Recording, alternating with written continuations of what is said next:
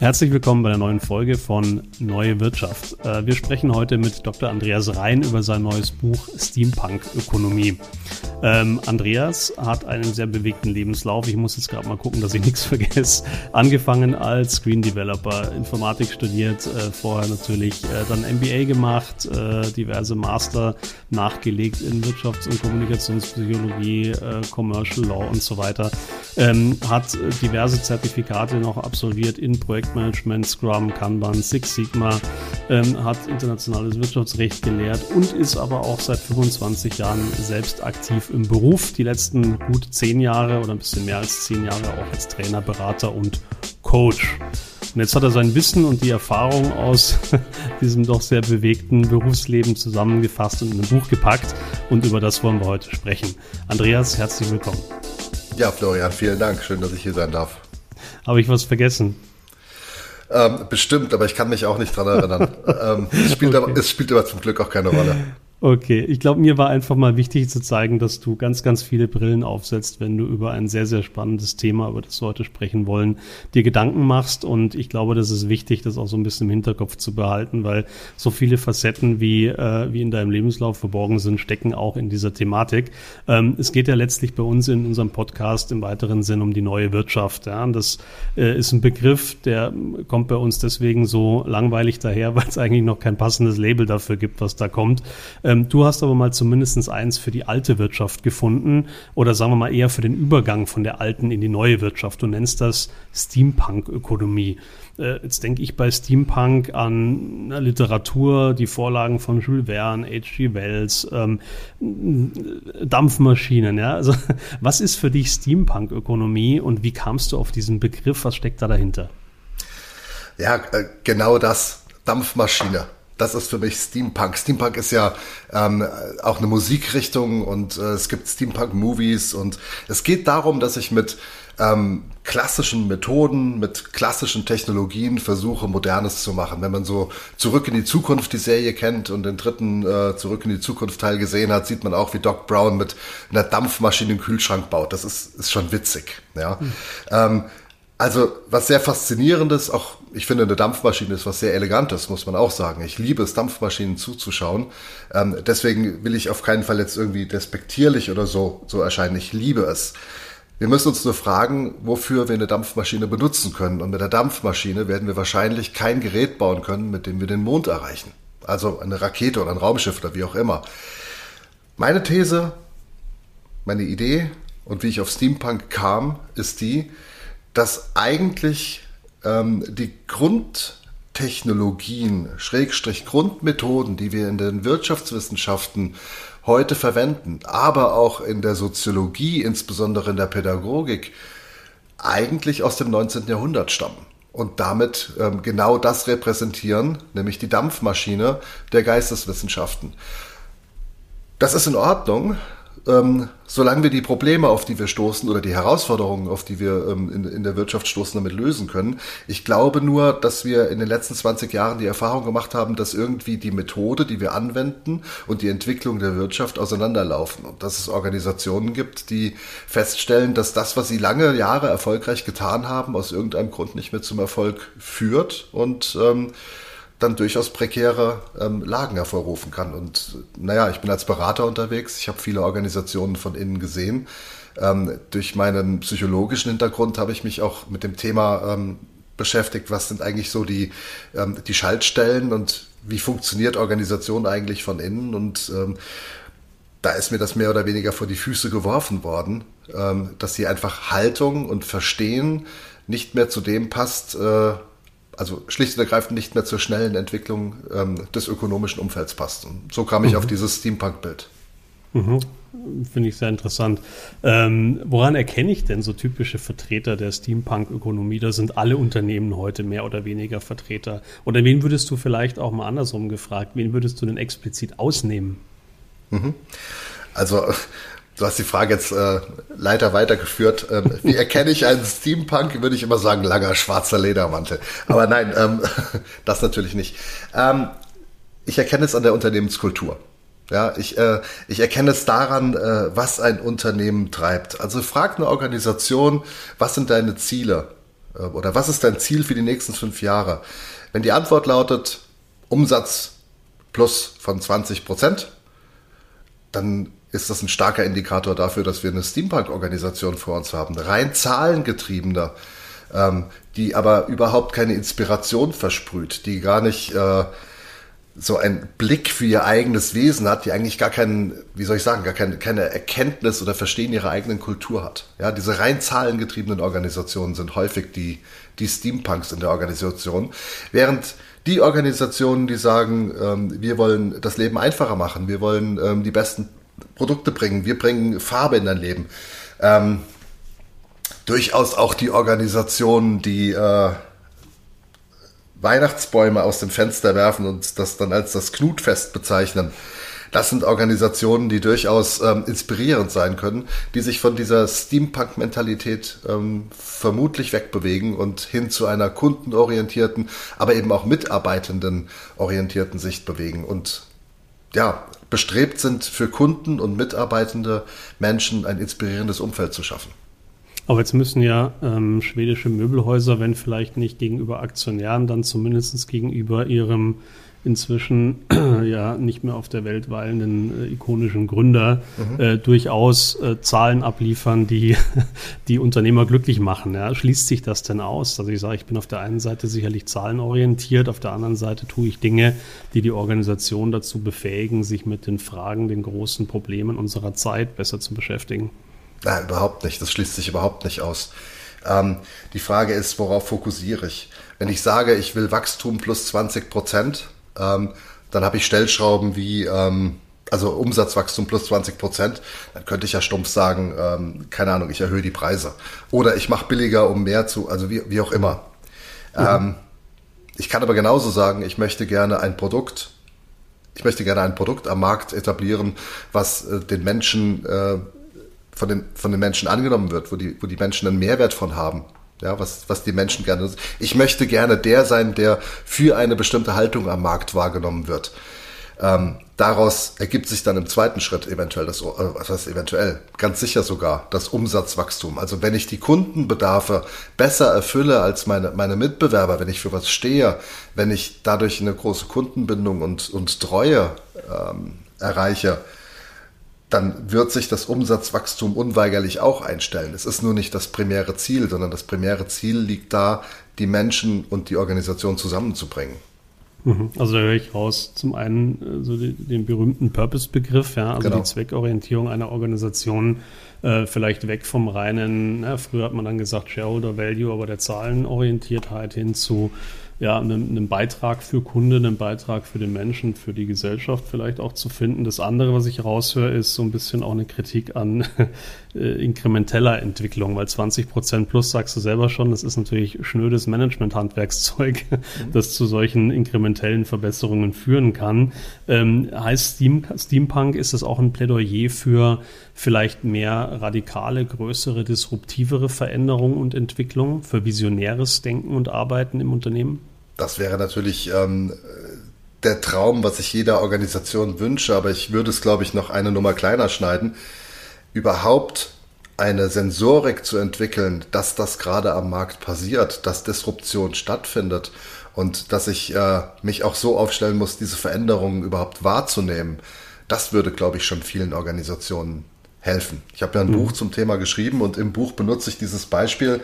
Ähm, st stell dir vor, du hast äh, dein, dein, dein Business wäre Würfeln. Ich weiß, das ist bescheuert, ja, aber so, jetzt haben alle, jetzt haben alle zwei Standardwürfel, eins bis sechs, ja, und das heißt, ich kann maximal eine sechs, äh, eine zwölf würfeln, also zweimal sechs würfeln und minimal eine zwei. So.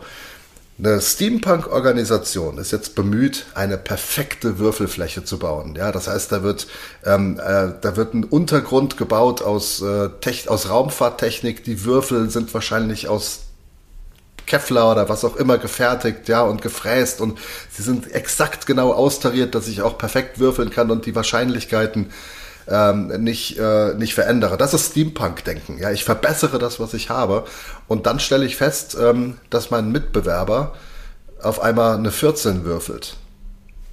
Ja, was bei mir ja systemisch überhaupt nicht möglich ist, weil ich nicht wahrnehme, dass die den Würfel an sich verändert haben. Die haben auf einmal einen siebenseitigen Würfel. Nirgendwo steht, dass das verboten wäre. Die Steampunks nehmen nicht wahr, dass sich das, dass sich, ähm, dass sich das Umfeld selbst verändert. Und dafür alleine eine Sensorik zu entwickeln, auf dem Segelboot auf die Idee zu kommen, dass andere Leute vielleicht U-Boote haben, die ich auch nicht sehe, weil sie, ja, das ist es, wo wir, wo wir hin müssen. Das ist, glaube ich, der erste Schritt und das würde schon vielen Organisationen sehr helfen. Mhm. Ich habe da nochmal zwei Bilder zum Thema Steampunk, weil ich den Begriff so spannend finde, dass ich ihn gerne übernehmen möchte. Und deswegen klopfe ich ihn, klopfe ich ihn mal ein bisschen ab und vielleicht sagt der eine oder andere Hörer auch, finde ich cool. Ähm, das gibt dem Ganzen mal, äh, mal einen Namen. Ähm, ich denke jetzt mal an ähm, äh, Menschen wie Elon Musk, ja, die mit, mit äh, quasi, ich muss fast sagen, Plattformen, Ökosystemen rund um Themen, die ihnen wichtig sind, Dinge schaffen, über die man vielleicht in Einzelausprägungen in ein paar Jahren lächelt. Ja, so wie man jetzt vielleicht über den ersten Tesla Roadster lächelt, weil er eine Reichweite von, weiß ich nicht, 100 Meilen oder was hatte, ja. Ähm, lächelt man, ähm, lächelt man jetzt vielleicht noch darüber, dass er irgendwie Löcher unter die Metropolen bohren will, um da dann irgendwie Fahrzeuge wie eine Rohrpost durchzuschießen. Vielleicht wird das auch nicht die Mobilitätslösung der Zukunft sein, aber da ist jemand, der sagt, mit den Mitteln, die wir heute haben, und da gehe ich auch immer wieder an die Grenzen des Denk- und Machbaren und schaffe auch immer wieder Fortschritt, versuche ich halt Probleme unserer Zeit zu lösen. Ähm, das ist doch ein bisschen auch Steampunk, aber auf der anderen Seite doch auch das, was wir eigentlich sehen wollen, oder? Von Visionären, die auch Fortschritt quasi in, in incentivieren. Ne, bin ich komplett bei dir. Der erste Schritt ist doch überhaupt zu erkennen, dass es eine Veränderung geben muss. Ja, weil Stillstand in dem Fall wirklich Rückschritt bedeutet. Und ähm, wenn ich etwas verändern muss, dann ist doch erstmal in meiner Gedankenwelt jedes Mittel recht. Dann muss ich doch alles denken dürfen. Dann helfen doch Denkblockaden nicht. Ich mache mir jetzt vielleicht den einen oder anderen Feind. Du hast gerade Elon Musk genannt. Ähm, ähm, Bill Gates hat gerade ein Buch geschrieben und veröffentlicht, ja, wie wir die äh, Klimakrise aufhalten können. Das ist ein großes Plädoyer für ähm, Atomkraft. Also er sagt, wenn wir die Klimakrise, den Klimawandel aufhalten wollen, ähm, müssen wir heute über Atomkraft nachdenken. Aber natürlich nicht die Atomkraft, wie wir sie ähm, wie wir sie heute oder bis heute betreiben, mit, mit Kernkraftwerken, die mit Bleistiften auf Papier in den 70er Jahren berechnet wurden, sondern mit modernen Kernkraftwerken. Ich habe davon keine Ahnung, ich bin kein Physiker, aber erstmal scheint mir der Gedanke sinnvoll, zumindest denkenswert. Und ähm, diese Denkblockaden nicht zu haben, zu sagen, na dann lass uns doch mal gucken, was passiert, wenn wir eine Röhre in die Erde bauen, da einen Unterdruck erzeugen und dann da ähm, so ein, so ein Hyperloop, so ein, so ein äh, Fliegezug äh, durchschießen. Ich habe keine Ahnung, ob Menschen es akzeptieren würden, in einer Vakuumröhre mit 1000 Stundenkilometer unterirdisch irgendwie durch die Erde geschossen zu werden. Mhm. Aber waren vielleicht schon. Und die zweite Idee ist ja, also ich muss ja nicht nur die vielen Einzelideen haben, sondern es ist ja auch der Ideenmix. Und daraus den, die richtige, das richtige Konzept, die richtige Ausgewogenheit zu finden, ist zumindest ein Schritt nach vorne. Nichts davon mhm. ist davon die Endlösung, also falsches Wort, ist davon die finale Lösung, die wir, mhm.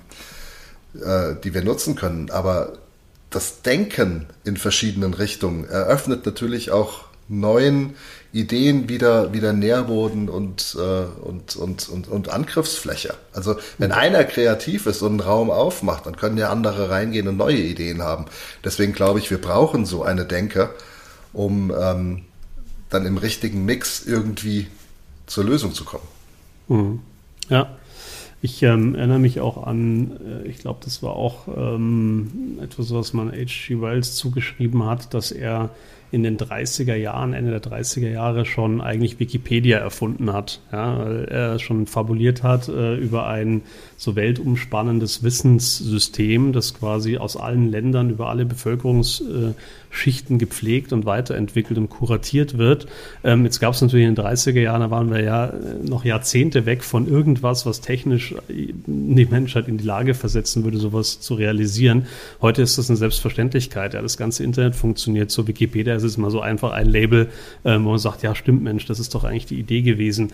Ähm, jetzt hat er natürlich das Pech gehabt, dass da sein Denken weiter war als die Technik und zwar noch um ein paar Jahrzehnte. Woanders ist das ja nicht so. Ja? Wenn ich jetzt mal so an die Entwicklung denke, die wir gerade beim Thema Mobilität sehen. Wir hatten ja gerade das Beispiel Musk und Tesla, ähm, äh, dass man sagt, er, er zeigt, man kann die Dinger technisch super komplex auch günstig produzieren, man kann Menschen schnell umschulen, man kann in kürzester Zeit Gigafabriken aus der Erde stampfen, man kann Ladenetzwerke weltumspannend aufbauen, die technisch State of the Art sind und das alles als letztlich Start-up. Ja.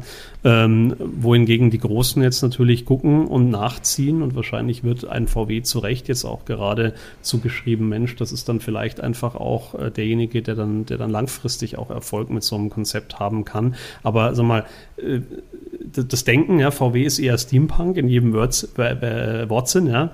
Ähm, den, den ersten Schritt macht der Visionär, jemand anderes. Und dann ist aber die Frage, entwickle ich quasi in der Breite auch die, Mitte, die, die, die Mittel, die Methoden, ähm, um das zu skalieren, um das einfach für alle Menschen relevant zu machen. Ja. Das ist vielleicht auch so ein Zusammenspiel. Insofern verstehe ich jetzt dieses ganze Konzept Steampunk schon auch als großes Plädoyer für mehr Innovation, oder?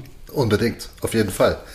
Ähm, ich glaube, dass gerade große Organisationen wie die von dir genannten, äh, wie, wie, von dir genannte VW, durchaus ähm, nicht dazu verdammt sind, äh, ihr Leben an der Dampfmaschine. Also überhaupt nicht, kein bisschen. Ja, ähm, das sind die, die die wirtschaftlichen, die den Impact haben, tatsächlich solche Innovationen, Ideen aufzugreifen und zu sagen, okay, wir arbeiten jetzt damit, wir richten uns damit aus. Es geht um, also mir geht es um die Organisationen, die diesen Bedarf gar nicht erkennen. Das sind die, die sagen, naja, Freude am Fahren bleibt halt ideal, äh, bleibt halt individuelle Freude. Ja, ich will jetzt auf überhaupt keine besondere Firma anspielen. Ich kann mir vorstellen, dass die, die in diesem Denken verhaften, ja, ähm, dass die tatsächlich über kurz oder lang ähm, den Markt dann halt verlassen werden, was ja auch nicht schlimm ist. Ja. Ich sage aber nicht, dass große Organisationen das, äh, ja, die, das nicht könnten. Im Gegenteil, wir brauchen ja gerade diese großen Organisationen, die sagen, jetzt ist die Zeit für Wandel, jetzt ist die Zeit auch für Mut und liebe Shareholder, ihr seid nun mal da, ähm, aber jetzt ist halt auch die Zeit für Risiko. Ja? Ähm, wer das nicht tut, ich glaube, der wird ernsthaft Probleme kriegen. Mhm. Jetzt hast du oder schreibst du, glaube ich, ja auch in deinem Buch und auch auf deiner Website, dass du dich schon mit deinem Plädoyer für ne, Innovationsfreudigkeit ähm, letzten Endes ja auch an ne, Gestalter in Unternehmen, Unternehmer, Führungskräfte wendest. Mhm. Ähm, Du schreibst auch, moderne Führung versteht Veränderung als Dauerzustand und es geht quasi nicht ums Fertigsein, sondern um die Frage, ist es genug oder wann ist es genug? Ja? Mhm. Ähm, wenn ich mir jetzt überlege, diese, ne, also heftiges Nicken und sagt, ich finde mich da wieder, ja, entweder als Steampunk oder als jemand, der, der da schon einen Schritt weiter ist, ähm, wie bringe ich denn gerade jetzt im, im Kontext Führungsarbeit ähm, diese Ideen, diese Gedanken ins Unternehmen? Was gibt es da für Konzepte? Wie kann man da den Bogen in die Umsetzung spannen? Mhm. Ähm,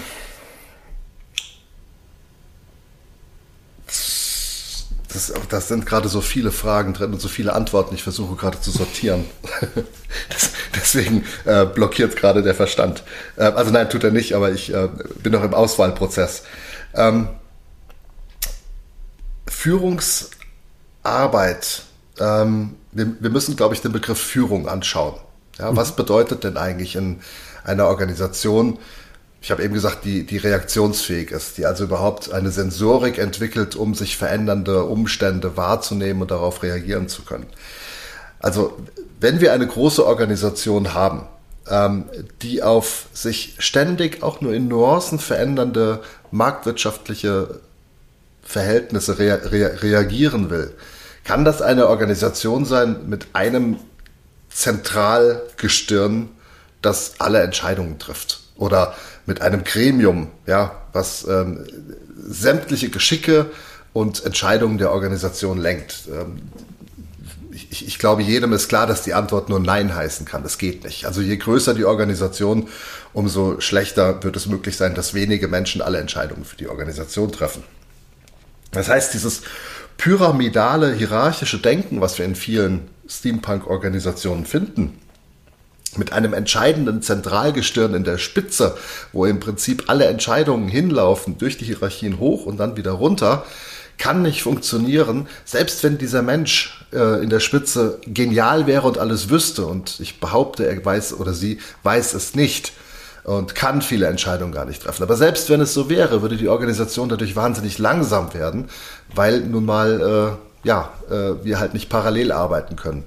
Das bedeutet, wir müssen darüber nachdenken, wie wir aus dieser zentral geführten Organisation eine Netzwerkstruktur aufbauen, wie wir also quasi nervengeflechtartig die Organisation aufbauen, mit Nervenzellen, die befähigt und in der Lage sind, im Rahmen ihrer ja, ihrer, ihrer Expertise Entscheidungen ähm, selbstständig und äh, eigenmächtig, eigenverantwortlich ähm, zu treffen und diese Entscheidungen eben über ein ähm, Netzwerk von Informationskanälen auch an die Nachbarstellen zu liefern. Also ich stelle mir tatsächlich so eine, so eine so ein Nervengeflecht vor. Das ist die netzwerkartige Struktur, die wir in der Organisation brauchen, die tatsächlich schnell reaktionsfähig ist.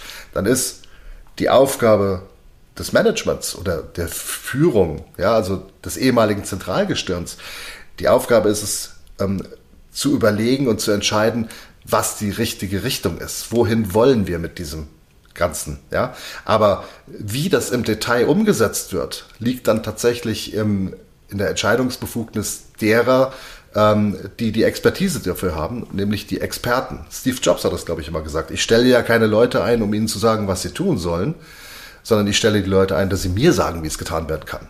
Ja. Und das ist eine Haltung, ähm, die wir hier, glaube ich, befördern und brauchen. Und das ist eine Haltung, wie ich Management und Führung verstehe. Wenn ich meine Karriereleiter darin sehe, äh, hat man ja ganz häufig, ähm, wenn ich in der Karriereleiter in einem Konzern aufsteigen will, dann muss ich in die Führung und äh, je mehr Menschen ich führe, umso höher bin ich in der Karriereleiter. Ähm, die Idee, dass manche Menschen äh, Fachexperten sind und einfach gut sind in dem, was sie tun und dass ich diesen Menschen schade, wenn ich sie da im Prinzip wegbefördere. Wir kennen das ja, das Peter-Prinzip, ja, so lange befördern, bis wir die totale Inkompetenz erreicht haben. Ähm, die muss eben in die, in die Organisation gebracht werden. Expertise ist gut. Wir brauchen Experten und wir brauchen starke Experten und wir brauchen Umfelder, in denen diese starken Experten auch in der Lage sind, Entscheidungen zu treffen. Und Entscheidungen sind dann auch mal falsch. Und das ist auch nicht schlimm, weil falsche Entscheidungen ähm, nicht als Makel, sondern als, als Lernschritt betrachtet werden muss. Und, und das ist, was es für mich heißt, ähm, Organisationen neu zu denken und Organisationen neu aufzusetzen. Ich hoffe, dass ich jetzt irgendwie Teile deiner Frage damit beantwortet habe. Ich glaube auf jeden Fall, ich, was, was vor allem gerade resoniert, ist dieses ähm, Anatomiebild äh, mit dem Nervensystem, weil ein Reflex, den auch ich aus der Beratungsarbeit häufig sehe, ist, wir müssen die anatomische Struktur verändern, wir müssen Aufbau verändern.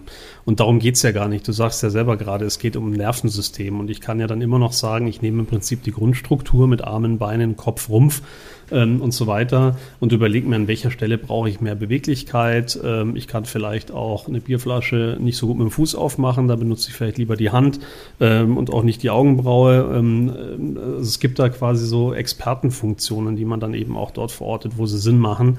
Ähm, aber dieses Nervensystem quasi nochmal zu trainieren oder eben anders zu aktivieren, ist letztlich das, worum es geht.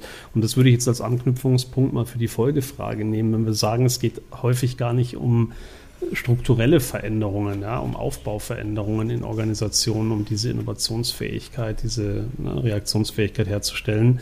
Wie kann ich denn dieses Nervensystem aktivieren oder verändern? Was gibt es denn da für Ansätze und Methoden, die sich bewährt haben? Naja, wir, wir kennen ja schon seit Jahren das Konzept der selbstorganisierten Teams, ja, was ja so eine ähm, Organisationsentwicklungsgedanke ist, der stark aus der Agilität oder aus den, aus den agilen Methoden kommt. Und ich glaube, dass ähm, ich weiß, dass einige Menschen jetzt zurückzucken, weil sie das Wort agil, agile einfach nicht mehr hören können. Ich versuche es im Buch auch weitgehend zu vermeiden. Ähm, es ist auch tatsächlich in großen Bereichen ein verbrannter Begriff. Ähm, aber die Konzepte dahinter, das Denken dahinter, Ja, also basierend auf den Ideen, die schon in den 1950er Jahren aus, äh, im Lean Management entstanden sind. Nimm deinen Kunden äh, in den Fokus. Alles, was du tust, muss daran ausgerichtet sein, dass du Wert für deinen Kunden schaffst. Das ist äh, das, das, äh, die Grundannahme aller agilen Methoden und ähm, muss noch ein Buzzword raushauen. Es gibt mehr, also es gibt mehr agile Methoden als Scrum. Ja, nur für die, die ja, Scrum Jetzt ist bin ich überrascht. Ja, verrückt, oder? Aber es ist tatsächlich so. Äh, Scrum ist ungleich agil. Scrum ist nur eine von vielen äh, agilen Methoden. Was sie alle gemein haben, ähm, ist nun mal, dass sie den Kunden ins Zentrum nehmen, weil gesagt wird, es lohnt, äh, es ist sinnfrei, gerade in einer sich verändernden Welt plangetrieben zu arbeiten. Ja, plangetrieben arbeiten bedeutet ja, Maßstab ist meine Planung. Ich habe einen Dreijahresplan und das wird dann abgearbeitet.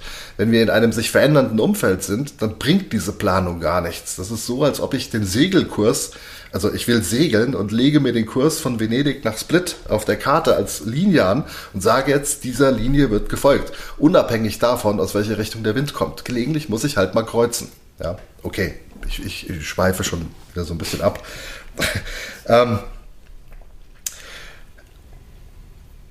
Genau. Ähm, jetzt habe ich den Faden natürlich doch verloren, weil ich mich selbst unterbrochen habe. Aber ähm, es ging, glaube ich, um Agilität, die wir nicht als ja, solche benennen wollten. Die Ursprungsfrage war, mit welchen Konzepten, äh, Arbeitsweisen, Methoden kann ich dieses Nervensystem in einer ähm, modernen Organisation aktivieren, ausrichten, verändern? Danke. Das ist äh, es ist gut, jemanden Und wir hatten, wir hatten jetzt zwei Buzzwords. Lean haben wir abgehakt. Genau. Manufacturing, 50er Jahre. Wir haben auch Agile, so ein bisschen, genau. genau. 90er Jahre Softwareentwicklung. Äh, beides hat große Überschneidungen. Auch genau. Haken dran. Ähm, und du hast gesagt, ich möchte es eigentlich nicht mehr so nennen. Ähm, jetzt ist natürlich die Frage, wie nennen wir es dann und was, was packen wir rein in den Topf? Ja, über Begrifflichkeiten äh, ist, ist im Augenblick nicht mein Thema. Wichtig, wichtig ist mir, wenn ich als Organisation mich zu diese, hin zu diesem Netzwerkgedanken, ja, da kamen wir ja her, äh, zu diesem Netzwerkgedanken entwickeln will, dann muss ich ähm, die richtigen Ziele setzen und das richtige Ziel ist, was will mein Kunde haben, wie kann ich Wert für meinen Kunden schaffen. Das zweite kommt auch aus dem Lean. Wie sorge ich dafür, dass ich eine lernende Organisation aufbaue? Also die Organisation, die, ähm, was es ja auch lange gab, vollkommen fehlerfrei unterwegs ist, ja, und wir sind deutsche Ingenieure, wir liefern alles nur mit 120-prozentiger Genauigkeit, ähm, führt eben zu einer Fehlerkultur, die komplett, innovation, komplett innovationsfeindlich ist. Wenn nämlich Fehler bestraft wird, dann macht keiner mehr Fehler. Und zwar entweder, indem er oder sie die Fehler vertuscht, oder einfach jegliche Arbeit, die fehlerbelastet sein könnte, also risikobehaftet sein könnte, vermeidet. Beides führt nicht zu Innovation. Wir brauchen also eine Fehlerkultur, die es uns erlaubt, Fehler zu machen, weil Fehler heißt Lernen. Ein Kind fällt mal hin, das ist der Fehler, ähm, und äh, freut sich, wenn es das nächste Mal drei Schritte statt vorher nur zwei Schritte macht. Das ist Lernen und das müssen wir, müssen wir implementieren. Offene Fehlerkultur, offene Kommunikationskultur, ähm, schadfreie Kommunikation, und ähm, absolute Kundenzentrierung. Und ich äh, hatte in einem in einem Six Sigma Seminar hat mir jemand, äh, hat mir so vehement besprochen, wir brauchen keine Kundenzentrierung, sondern seine These war, wir brauchen Kundenorientierung. Ähm, das hat ja jede Pommesbude. Hoffe ich zumindest. Ja? Nein, ich meine wirklich Kundenzentrierung. Wir müssen den Kunden fragen, was wir tun können, um ihre oder seine Wünsche und Bedarfe erfüllen zu können. Und daran richten wir die Organisation aus. Die Strategie überlegt sich, welche Kunden wir ansprechen wollen. Aber wie die Kunden dann tatsächlich ja, ähm, adressiert werden, das kommt aus diesem Nervengeflecht. Und das ist meiner Ansicht nach ein komplett anderes Denken, wie Organisation aufgebaut sein sollte. Und dann verstehen wir auch, dass so Dinge wie stumpf KPIs, äh, KPI definieren, einfach keinen Sinn ergeben in dieser Art Organisation. Und natürlich brauche ich Kennzahlen, irgendwie muss ich den Erfolg messen, aber ähm, stumpf abzufragen, wurde der Plan eingehalten, ähm, wie viel Prozent bin ich über oder unter Plan, sind äh, Messgrößen, die uns nicht helfen, den Erfolg der Organisation zu steuern. Ähm, Durchlauf, ähm, durch, ähm, Durchsatzzeiten zu messen von Arbeit, also Stückkostenrechnung zu betreiben in einer, in einer Organisation, wo ich sage, ähm, naja, wir sollten vielleicht die Arbeit limitieren, damit die Organisation nicht verstopft wird. Ähm, das ist vollkommen äh, widersinnig. Ja, also ich, ich bewerte das, was ich abschaffe. Also ähm, Ge genau. Es ist eine andere Art, Organisation zu denken. Es ist wesentlich organischer. Mhm. Ähm, jetzt schreibst du in deinem Buch ja auch explizit darüber, ähm, ich glaube, so der erste Teil heißt ja die Welt, in die wir leben, was mhm. passiert da alles, dann kommt der zweite Teil, wie man mit ihr klarkommt und da mhm. sprichst du genau diese Punkte an, ja, du sprichst von ähm, quasi exponentiellen Werten, äh, Welten, Geradlinigkeit in gekrümmten, gekrümmten Raum, warum funktioniert oder funktioniert logarithmisches Planen nicht. Ähm, was mir nochmal ein wichtiger Punkt ist, ist, du sagst auch, organisatorischer Wandel braucht ein anderes Vorgehen. Ja, jetzt ähm, also ich sehe immer wieder Organisationen, die versuchen, nennen wir es nochmal, vielleicht einfach der Bequemlichkeit halber agiler zu werden, ja, mhm. äh, sich zu verändern, sich besser aufzustellen, auf den Kunden auszurichten ähm, und machen das aber eigentlich mit Methodik. Da ne, ist immer noch die Rede von vier, fünf Jahresplanung. Ja. Ähm, und da wird auch generalstabsmäßig über ein Vorstandsprojekt mit allen quasi Funktionsbereichen im Unternehmen wird dann überlegt, was machen wir jetzt die nächsten drei, vier Jahre. Ähm, Dein, deine Anregung ist ja auch zu sagen, selbst der Wandel muss anders funktionieren. Kannst du darüber vielleicht noch ein bisschen sprechen? Was muss man da beachten, wenn ich jetzt sage, ich möchte mein Unternehmen tatsächlich mal raus aus Steam, Steampunk rein in äh, was, was Neues führen? Mhm. Ähm, wenn ich an einem neuralgischen Punkt in der Organisation sitze, also für einen Bereich oder vielleicht für die ganze Organisation kulturstiftend bin, also irgendwie eine Führungsposition habe, dann ist der erste Schritt zu erkennen, und das war auch für mich, und ich sage es auch heute noch für mich selbst, ich bin auch Steampunk. Ja, ich bin so sozialisiert. Ähm, ich habe in meinen ganzen Studiengängen das immer genauso gelernt und ich erwische mich auch immer wieder dabei, wie ich eigentlich Dinge tue, ähm, die anders dann noch besser wären um es mal so auszudrücken. Das ist der erste Schritt. Ich muss erkennen, dass ich selbst ähm, betroffen bin. Ich bin selbst Teil des Problems. Wenn ich das erkannt habe, ist schon ein großer Schritt getan. Ähm, der zweite Schritt ist Veränderungswillen. Also bin ich bereit, mich selbst zu verändern? Auch da ist die Antwort häufig nein. Manche möchten das nicht und können das nicht. Wenn die Antwort ja ist, ja, ich will, ich will lernen, ich bin, äh, lebenslanges Lernen ist ja auch so ein, so, so ein ähm, inzwischen ähm, bekanntes, bekanntes Konzept, ja, aber ja. es ist ja tatsächlich so. Ähm, lebenslanges Lernen, wir haben eben gesagt, wir, wir brauchen das, äh, wir sind nicht fertig mit der Veränderung, sondern wir müssen das genug erkennen. Wenn sich meine wirtschaftliche Umwelt permanent und dauernd ändert. Und ich glaube, wir können uns darauf einigen, dass sie das tut, weil wir uns jetzt in der Dynamik befinden, im exponentiellen, in der exponentiellen Veränderung. Also, die Wirtschaft ändert sich permanent. Ergo, meine Organisation muss sich permanent ändern. Ähm, das heißt, wir werden keine, kein Transformationsprojekt durchführen und sagen, okay, fertig. Das ist ein ewig laufender Prozess. Also muss die Organisation auch permanent lernen und damit muss ich als Teil der Organisation permanent lernen. Also auch der, die, die dauernde Veränderung als Anforderung an mich ist ein immanenter Teil dieses Veränderungsprozesses. Wenn ich das erkannt habe, dann ist es nur noch eine Entscheidung zu sagen, ich will in, aus diesen Strukturen raus. Dann kann ich in meinem unmittelbaren Umfeld mit einfachsten Mitteln ähm, Dinge verändern. Und ich habe im Buch hinten mal so zehn Alltags- Alltags, äh, ich nenne das immer ähm, Cultural Hacking. Ja, also ich, ich betrachte die Kultur einer Organisation im Prinzip wie ein Computersystem. Ja, da gibt es Normen, da gibt es Werte, da gibt es Grenzen. Und was macht ein, ein Hacker, also im, im ethisch, äh, im ethisch-moralisch vertretbaren Begriff? Der geht in ein System und versucht mit eigenen Mitteln herauszufinden, wie es verändert und erweitert werden kann. Und das geht nicht nur im elektronischen, sondern eben auch im Betriebssystem Kultur. Wir können auch kulturell, Kultur hacken, also sie mit ihren eigenen Mitteln schlagen. Und ähm, da schlage ich zehn Hacks vor, die ähm, relativ leicht implementierbar sind. Ähm, völlig unabhängig davon, mit, nach welchen Methoden ich arbeite. Ähm, so ein Konzept, was ich immer sage, wenn mich jemand fragt, ja, was soll ich denn tun, wenn ich äh, eine Veränderung in die Organisation bringen will? Führt Retrospektiven ein. Das ist völlig egal, nach welchen Methoden ihr arbeitet, ob ihr agil arbeitet, ob ihr im Wasserfall arbeitet, nichts spricht dagegen, in einem regelmäßigen Abstand mit den betroffenen Menschen sich zusammenzusetzen, die Zusammenarbeit gemeinsam zu bewerten, herauszuarbeiten, wie man die Zusammenarbeit verbessern kann Und diese Verbesserungen, und das ist das Verrückte an Retrospektiven, dann einfach auch zu, dann auch zu implementieren. Also es dann tatsächlich zu tun. Und keine Ahnung, wenn man alle vier Wochen Retrospektiven macht, hat man nach vier Wochen einen Messpunkt, um zu sagen, hat sich denn tatsächlich was geändert? Wenn ja, prima, weitermachen. Also wenn es zum Guten war, okay, es ist schlechter geworden, okay, dann lasst uns die Maßnahme zurückrollen. Das ist die einfachste Methode, wie ich in jeder Organisation ganz schnell inkrementelle oder zyklische Veränderungen ähm, einbringen kann.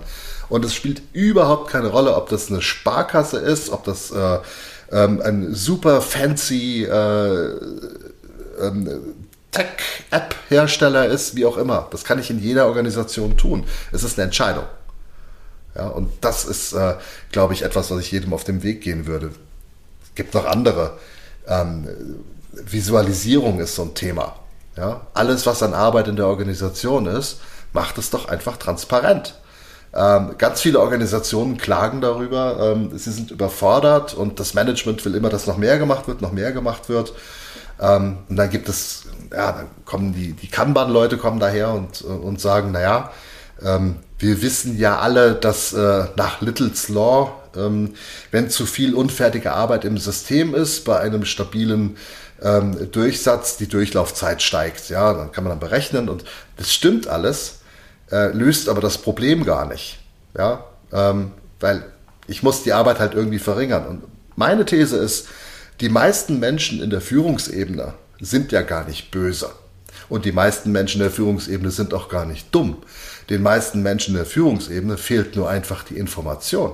Also, wenn ich weiß, dass meine Organisation Projekt XY umsetzen muss, und ich weiß, da gibt es einen unglaublich positiven Business Case dahinter, dann setze ich doch alles dran, dass dieses Projekt umgesetzt wird. Aber ich weiß ja nicht, was alles noch in der Pipe ist und woran noch gearbeitet wird. Ähm, wenn ich Transparenz habe, wenn ich sehe, wenn ich visualisiert sehe, welche Arbeit sich da befindet, dann kann ich entscheiden, hey, ist mein Projekt wirklich wichtiger als das, woran gerade gearbeitet wird, oder kann es vielleicht hinten anstehen? Hm. Das, das heißt, sind einfache Mittel. Ja. Diese Transparenz auf einem richtigen Aggregationsgrad ja. in der Organisation zur Verfügung zu stellen, ist ja ein Konzept, das, glaube ich, sowohl Kanban Flight Levels, aber auch OKR ja versuchen möglich zu genau. machen. Also Objectives und Key Results, dass man einfach sagt, du hast über relevante Ebenen in der Organisation einfach Einigkeit darüber geschaffen, ähm, woran gearbeitet wird, ähm, was auch höher priorisiert wird als was anderes und ähm, hast gegenseitig auch vielleicht das Verständnis und auch das Commitment, also den Leistungswillen noch abgefragt, äh, das umzusetzen. Und das ist sicherlich, sicherlich was, man sagt, das ist ein Instrumentarium, ohne das ist moderne Führung äh, in so komplexen Umfeldern, so dynamischen Umfeldern nicht möglich. Ähm, jetzt habe ich nur gerade nochmal auf die Liste auch äh, kulturelles Hacking, Hack 1 bis 10 geguckt. Mhm. Eigentlich fehlt mir die 11, weil du hast gerade selber gesagt, äh, es gibt keinen Grund, das nicht zu nutzen, um sich einfach inkrementell zu verbessern. Jetzt haben wir aber natürlich gerade das ganz große Rad anfangs aufgemacht und gesagt, es geht doch eigentlich nicht mehr um inkrementelles Verbessern, es geht doch eigentlich um Disruption, um radikale Veränderungen, um den Moonshot, wie Google das nennt. Ja. Sage, wie kommen wir auf den Mond? Ähm, ist das der Hack Nummer 11, zu sagen, wie, wie bringt man mehr Moonshot-Denke in das deutsche Traditionsunternehmen? Und wenn ja, wie könnte man das, wie könnte man das denn angehen? Also ich, ich glaube, es ist immer beides. Und es kommt auch beides im Buch vor. Sowohl Moonshot-Denken kommt vor, aber eben auch ähm, das inkrementelle Verändern kommt vor. Ich nenne es evolutionäres Verändern, aber es meint das Gleiche. Ähm, ich glaube, wir brauchen beides. Übrigens, äh, Wer hätte es gedacht, beides kommt aus Lean, aus den 50er Jahren. Und da gibt es die beiden wunderbaren japanischen Begriffe Kaizen und Kaikaku. Kaizen ist eben genau dieses evolutionäre, langsame Verändern, das ist dieses äh, stetige Anpassen, während Kaikaku eben äh, der Big Bang ist, also eine plötzliche Veränderung, ein radikaler Umschwung.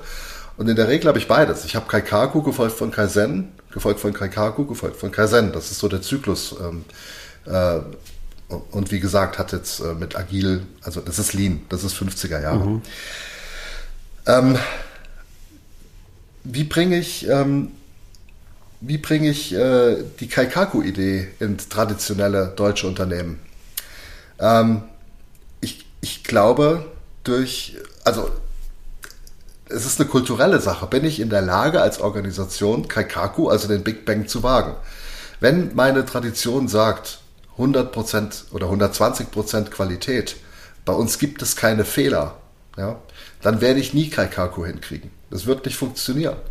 Ähm, ich werde mich auch nie trauen, ein solches Produkt auf den Markt zu bringen. Also können wir uns vorstellen, eine Organisation, die immer nur makellose, fehlerlose Produkte auf den Markt bringt, so etwas wie ein iPhone, so wie Apple es gemacht hat, auf den Markt zu bringen, äh, wo ein radikal anderes Nutzerkonzept ähm, äh, ja, verwendet wird, äh, wo, wo, wo noch nicht alle Funktionen freigeschaltet sind und es noch nicht alle Apps gibt. Ja?